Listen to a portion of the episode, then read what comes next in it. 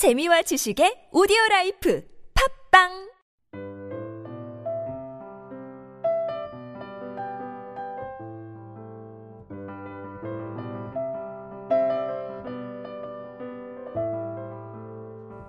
시작. 그것은 아이러니한 감정의 대표적인 예다.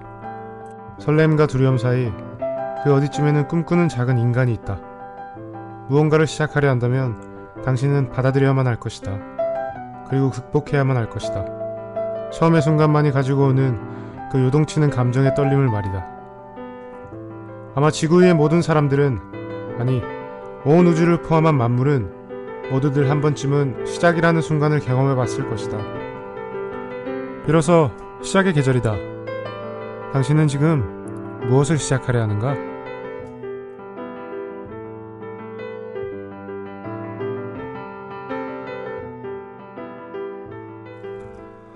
이제 대학생분들은 개강을 맞이하셨겠죠? 긴 방학을 끝으로 새롭게 학교로 돌아온 기분은 어떠신가요? 아마 라디오를 듣고 계신 분들 중에는 청소년이라는 이름표를 떼고 대학교 새내기가 된 분들도 계실 것이고 또 학생이라는 이름표를 떼고 사회로 나간 분들도 있을 거라고 생각합니다. 각자 새로운 환경 속에서 혹은 새로운 도전 속에서 하루하루를 시작하는 여러분 모두를 응원합니다. 안녕하세요. 여기는 그 남자의 방 김민준입니다. 네, 첫 시간인 만큼 시작에 관한 글 한 편을 여러분께 읽어드리면서 그 남자의 방 첫 번째 문을 한번 활짝 열어봤습니다. 첫 만남에는 늘 자기소개 시간이 있기 마련이죠. 저는 매번 계약하는 날이면 그 자기소개 시간이 너무나 싫어서 늘 쭈뼛쭈뼛 아주 간단한 제 소개만 하고 얼른 급하게 제 자리로 돌아갔던 기억이 납니다. 역시나 제가 이렇게 팟캐스트를 통해서 여러분들께 어, 제 목소리를 전하게 되기까지 해도 많은 걱정과 고민이 있었는데요. 처음에 읽어드렸던 글처럼 설렘과 두려움이라는 상반된 감정 사이에서 저 나름대로 열심히 노력해 볼 테니까 여러분들의 많은 관심과 응원 부탁드립니다. 어, 저는 올해로 26살이 된 작가 김민준이라고 합니다. 지금 한양대학교 신문방송학과에서 매체와 관련된 공부를 하고 있고요. 작년 가을에 추억으로 남기려고 하던 반드시 한 걸음 물러설 것이라는 독립서적으로 여러분께 처음 책을 선보였는데 너무나 많은 관심과 사랑을 보내주신 덕분에 올 봄에 아마도 4월 초 정도가 될 것 같아요. 그때 정식으로 서점에 제 책을 선보이게 된 또 동시에 이렇게 팟캐스트를 통해서 여러분들을 만날 수 있게 된 작가 김민준이라고 합니다. 처음 제가 인스타그램이라는 SNS를 통해서 지금의 제 여자친구죠. 그녀를 처음 만난 순간의 감정과 또 고백을 하는 순간의 감정 그리고 연애를 하면서 느끼는 감정의 형태를 글로 연재할 때 그 누구도 제가 감히 책을 내게 되고 또 이렇게 라디오를 진행하게 될 것인지 알 수 없었습니다.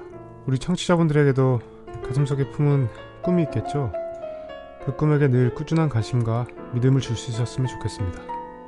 스스로가 품은 꿈을 현실에서 굳세게 지켜나가는 모습이야말로 시작하는 사람이 지녀야 할 가장 큰 용기는 아닐까요? 때로는 친구처럼 또 때로는 아 연애는 못되겠구나 제 옆에 너무나 강력한 그녀가 있으니까 우리는 그냥 친구로 지내야 할 것 같습니다. 어쨌든 여러분의 삶에 제가 작은 조력자가 될 수 있다면 정말 너무나도 큰 영화일 것 같습니다. 우리 그 남자의 방 라디오는요. 단순하게 제 방에서 만들어지는 라디오라서 그 남자의 방이라는 이름을 한번 붙여봤습니다. 아직까지 구성이나 콘티를 완전히 정해주지는 않았어요. 그래서 여러분들과 우선은 다양한 방식으로 소통을 해보고 차차 구성을 함께 정해가면 좋을 것 같습니다. 우선은 그 어, 그날의 키워드를 통해서 우리의 삶을 다시 한번 되돌아보는 시간을 가지고 또 그것과 잘 어울리는 영화 한 편을 여러분께 소개해드리면서 방송을 진행해 볼까 합니다. 영화에 등장하는 주된 문제의식과 그것에 대한 힘물의 태도를 우리의 삶에도 적용시켜 보면서 경험을 확장시키고 또 마음을 공유할 수 있는 시간을 여러분께 드리고 싶은 마음입니다. 오늘의 단어는 앞서 말씀드린 것처럼 시작입니다. 여러분들에게 기억나는 시작의 순간이 있으신가요? 저는 지금 몇 가지 떠오르는 것들이 있는데요. 음, 재수를 시작하는 기억, 또 군인이 되기 위해 처음으로 머리를 빡빡 밀었던 기억, 그리고 그녀와 연애를 시작하기 위해 흔들리는 지하철에서 수줍게 고백을 했던 순간 등이 있습니다. 이처럼 시작을 하기 이전에는 늘 맞이해야만 하는 것이 있죠. 바로 선택과 믿음의 문제들인데요. 무엇을 어떻게 그리고 왜 시작해야 하는 것인지 우리는 늘 어떤 것을 행하기 이전에 자신에게 그리고 또 주변인들에게 그 답을 묻고 또 들여보려고 하죠. 과감하게 새로운 시작을 맞이할 수 있는 건 참 용기가 필요한 일이라고 생각하는데요. 그래서 오늘 여러분께 소개해드리고 싶은 두 편의 영화가 있습니다. 수많은 선택과 믿음의 문제들 앞에서 과감히 자신만의 인생을 완성한 인물에 대한 이야기인데요. 버스 정류장에서 초콜릿 상자를 들고 있는 씬으로 우리에게 너무나 친숙한 영화죠. 포레스트 검프, 그리고 또 올해 아카데미 최우수 작품상, 감독상, 촬영상, 그리고 각본상까지 무려 4관왕의 영예를 안은 영화죠. 버드맨입니다. 먼저 포레스트 검프에 관한 이야기를 좀 해볼까 합니다. 로버트 저메키스 감독이 연출하고 톰 행크스가 주연을 맡은 이 영화는 제가 태어나서 처음으로 아 이런 것이 영화구나 하고 느끼면서 본 영화인데요. 그러니까 제게는 첫 영화가 되는 셈입니다. 오늘날의 시선에서 보면 특별한 영화적 기법이나 혹은 화려한 영화적 볼거리가 있는 영화는 아니지만 미국의 주목할 만한 역사적 사실을 영화 속 인물과 연관지어서 이야기를 전개해 나가는 영리한 스토리 진행과 또 포레스트 검프만이 가지고 있는 따뜻하고 진솔한 감정성 덕분에 1994년 이후 어, 지금까지도 꾸준한 사랑을 받는 영화 중 하나입니다. 이야기 구조는 아주 단순합니다. 장애를 가진 한 소년이 세상에서 겪는 에피소드를 아름다운 영화적 문법을 통해 풀어내고 있는데요. 영화는 사랑과 우정, 그리고 꿈과 희망 등 인간이 본능적으로 추구하게 되는 감정들을 포레스트라는 인물의 시선을 통해서 관객들에게 잔잔하게 전달하고 있습니다. 걱정거리나 고민이 많을 때면 저는 혼자 조용한 방에서 이 영화를 보는 것을 즐기는데요. 그건 포레스트가 보여주는 바보 같지만 또 때로는 솔직한 말과 행동들이 대견하고 또 부럽기 때문입니다. 많은 사람들에겐 인생을 살면서 원동력으로 삼고 싶은 또 지향하고 싶은 지침서 같은 것들이 있죠. 제게는 포레스트 검프가 인생의 선배가 남겨놓은 아름다운 발자국 같은 것인데요. 이 영화에서 여러분께서도 꼭 보셨으면 하는 장면이 있습니다. 극중 포레스트 검프의 IQ는 75 정도인데요. 평균적으로 정상인의 기준에 조금 못 미치는 IQ입니다. 이렇듯 지적 장애를 가지고 있는 검프는 어린 시절 다리에 철제 보정기를 하고 있어 제대로 걸음을 걷지 못하던 때가 있었는데요. 유일한 친구인 제니가 보는 앞에서 장애를 가진 포레스트가 자신을 괴롭히는 동네 악당들을 피해 달리기를 하는 장면이 있습니다. 낮은 IQ와 다리 보정기, 그리고 자신을 괴롭히는 동네 불량배들이 삶을 억압하는 하나의 상징적인 벽이라고 생각을 하는데요. 포레스트 검프가 태어나 처음으로 본인의 의지를 가지고 그러한 현실의 벽에서 벗어나 달리기를 하는 신을 통해서 가슴이 뜨거워지는 저 자신을 발견하곤 합니다. 혼자서는 걸음을 옮기는 것조차 위태로워 보이던 작은 소년이 처음으로 자신의 의지를 가지고 세상 속으로 달리는 모습을 보면서 나를 숨막히게 하는 장애물들로부터 나도 한 번쯤 저렇게 힘껏 맞서 싸워보고 싶다는 생각을 해보기도 했습니다. 처음으로 있는 힘껏 달리기를 한 소년은 어떤 생각을 했을까요? 두려웠지만 동시에 자신도 할 수 있다는 자신감도 함께 들진 않았을까요? 이처럼 가슴이 답답할 때나 현실이 힘겨울 땐 걱정과 고민보다 한 걸음 앞서 달릴 수 있는 용기가 필요하다고 생각합니다. 여러분 지금 달릴 준비가 되었나요? 인생의 아름다운 조력자 같은 영화 포레스트 검프였습니다. 오늘 여러분께 소개해드릴 두 번째 영화는 지금 전 세계 영화인들의 가슴을 뜨겁게 달군 작품이죠. 영화 바벨과 뷰티풀로 등장부터 천재 감독이라는 수식어를 가지게 된 알레한드로 이냐리투 감독의 버드맨입니다. 영화 속에서 오늘날 대중문화가 직면하고 있는 문화적 회귀성과 지하친 상업주의에 대한 감독의 확고한 의지를 발견할 수 있는데요. 기술의 발달로 우리는 더 빠르게 누군가와 소통하고 또 더 멀리 있는 대상과 대화를 나눌 수 있지만 그것이 진정한 의미의 대화는 다소 다른 일반적인 형태일 때가 많은데요. 저 역시도 가끔은 오히려 사회로부터 자신이 소외당하고 있다는 느낌을 받을 때가 종종 있습니다. 내가 표현하고 싶었던 것은 이런 게 아니었는데 오히려 대중매체를 통해 이야기를 전달했더니 오해가 생기는 경우도 있습니다. 때문에 상처를 받았던 기억도 있고 또 이미 대중들에게 뿌리잡고 있는 어떤 문화적 표상이 고정관념처럼 각각의 다른 사람들을 다 똑같은 사람으로 치부해버려서 사회를 점점 닫힌 상태로 몰고 가는 경우도 있죠. 영화 속 주인공은 한때 잘 나갔던 히어로 무비의 주인공으로서 대중들에게 많은 사랑을 받았던 배우입니다. 그러나 시간이 지나면서 그는 자만을 하기도 하고 실수를 하기도 했고 또 자신의 커리어에 찬물을 끼얹는 상황을 겪기도 했는데요. 그는 몇 번의 큰 성공 이후에 줄곧 내리막길을 걷는 인물로 등장합니다. 대중들은 그를 한물간 히어로 movie 스타라고 생각할 뿐 배우로서 인정해주지는 않는데요. 그러나 그런 그에게도 개인적인 꿈이란 것이 있습니다. 바로 사각의 필름 속이 아닌 무대 위에서 관객들에게 인정받고자 하는 것입니다. 시간은 흘러 이제 더 이상 사회의 주된 문화 소비자들은 버드맨이라는 히어로를 기억하지 못합니다. 이제는 어벤져스, 아이언맨 등 새로운 히어로 스타들이 그 자리를 대신하고 있는데요.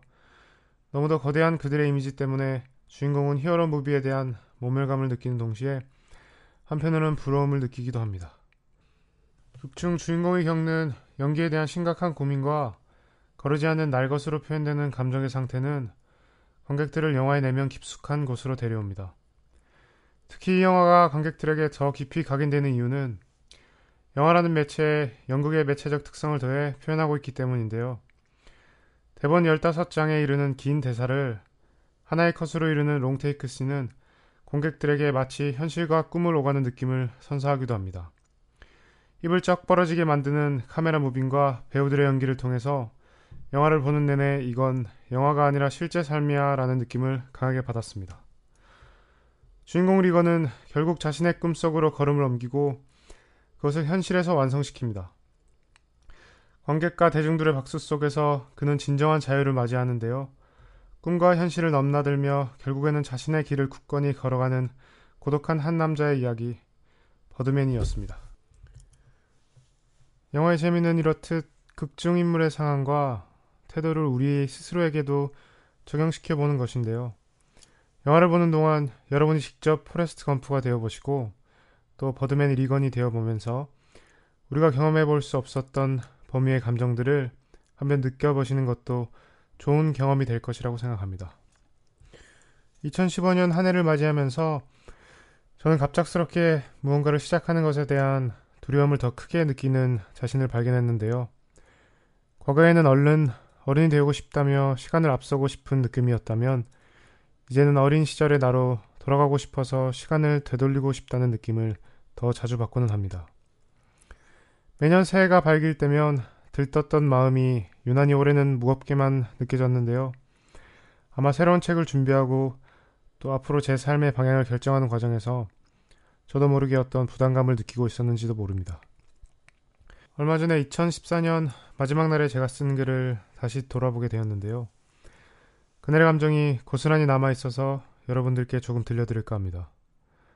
주민들에게 늘 자신감 넘치고 긍정적인 모습으로 밝은 표정을 짓고 있던 제가 홀로 고독하게 새해를 맞이하면서 저 멀리 밀어두기만 했던 걱정과 고민을 받아들이는 과정을 표현한 글인데 제게는 숨기고 싶은 과정의 일부이지만 어, 요즘 대부분의 사람들이 누구나 한 번쯤은 이런 걱정을 하지 않을까 하는 생각에 용기를 내고 제 감정을 공유해 볼까 합니다. 우리는 모두 어디를 향해 가고 있을까? 다가오는 새해 설레임보다 저물어가는 올해의 마지막 날이 아쉬운 나이가 되었다. 나이를 먹는 일이 그저 즐겁기만 한 일은 아니란 생각에 그저 담담하게 1월 1일의 종소리를 맞이하고 말았다. 종소리와 함께 흰눈이 아주 잠깐 내렸는데 내 손등에 내려앉아 그것은 아무런 말도 없이 녹아갔다. 지나가는 해와 새로운 한 해의 사이는 아주 짧고 고요했다.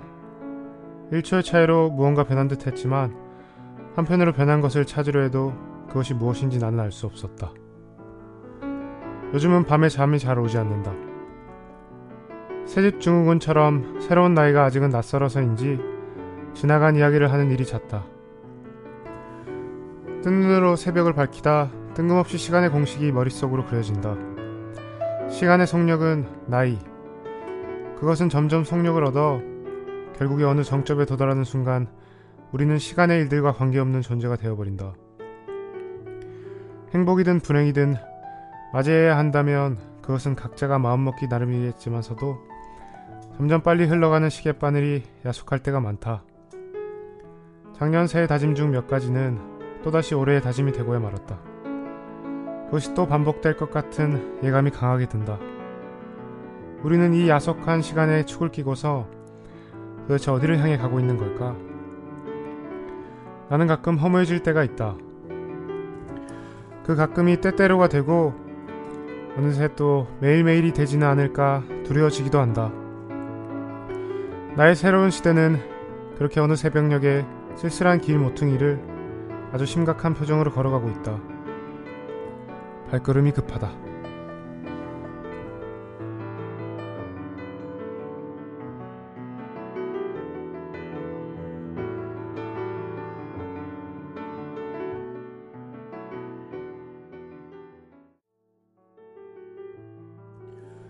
새해를 맞이하는 여러분의 마음은 어떠셨나요? 복잡하고 또 미묘하진 않았나요? 저는 조금 그랬습니다. 새로운 나이가 두렵고 아직 조금 더 천천히 다가왔으면 좋겠다는 생각을 했습니다. 그럼에도 시간은 언제나 그랬듯 우리에게 한 번의 실수도 없이 다가왔고 또 흘러가고 있습니다. 여러분께 시작을 두려워하지 않을 작은 주문 하나를 알려드릴까 합니다. 흰 종이에 여러분이 기억하고 있는 시작의 순간들을 차근차근 적어보세요. 잔잔한 음악을 틀고 우리가 기억하고 있는 그 아름다운 처음의 순간들을 소리내어 한번 읽어보세요. 생각해보면 그리 두렵기만 한 일도 아닙니다. 우리가 그토록 걱정하던 시작을 넘어 우린 오늘날까지 힘껏 달려왔습니다. 너무 걱정하지 말고 우리가 걸어온 시간들을 하나하나 되돌아보면서 언제나 그랬듯 한 번 더 자신을 믿어주세요. 자신을 믿어주는 것, 그것보다 두려움을 이겨낼 더 좋은 주문은 없으니까 말이죠. 건프가 그랬듯 그리고 리건이 그랬듯 현실의 벽을 넘어 여러분이 바라는 곳까지 힘껏 달릴 수 있는 용기를 가질 수 있었으면 좋겠습니다. 그 남자의 방 첫 시간이었습니다. 괜찮은 시작이었나요? 여러분의 아름다운 시작에 작은 보탬이 되고 싶습니다. 여러분에게 따뜻했던 처음의 순간을 잘 기억해 주시고 또 다가올 처음의 순간들을 잘 맞이해 주세요. 어쩌면 그것이 자신만의 최선을 알아내는 첫걸음은 아닐까 하는 생각을 해봅니다. 시작에는 언제나 가능성이 있습니다. 저는 그 가능성에 한 표를 던집니다. 지금 이 순간에도 두려움에 맞서서 무언가를 시작하는 여러분 모두를 응원합니다. 그 남자의 방이었습니다.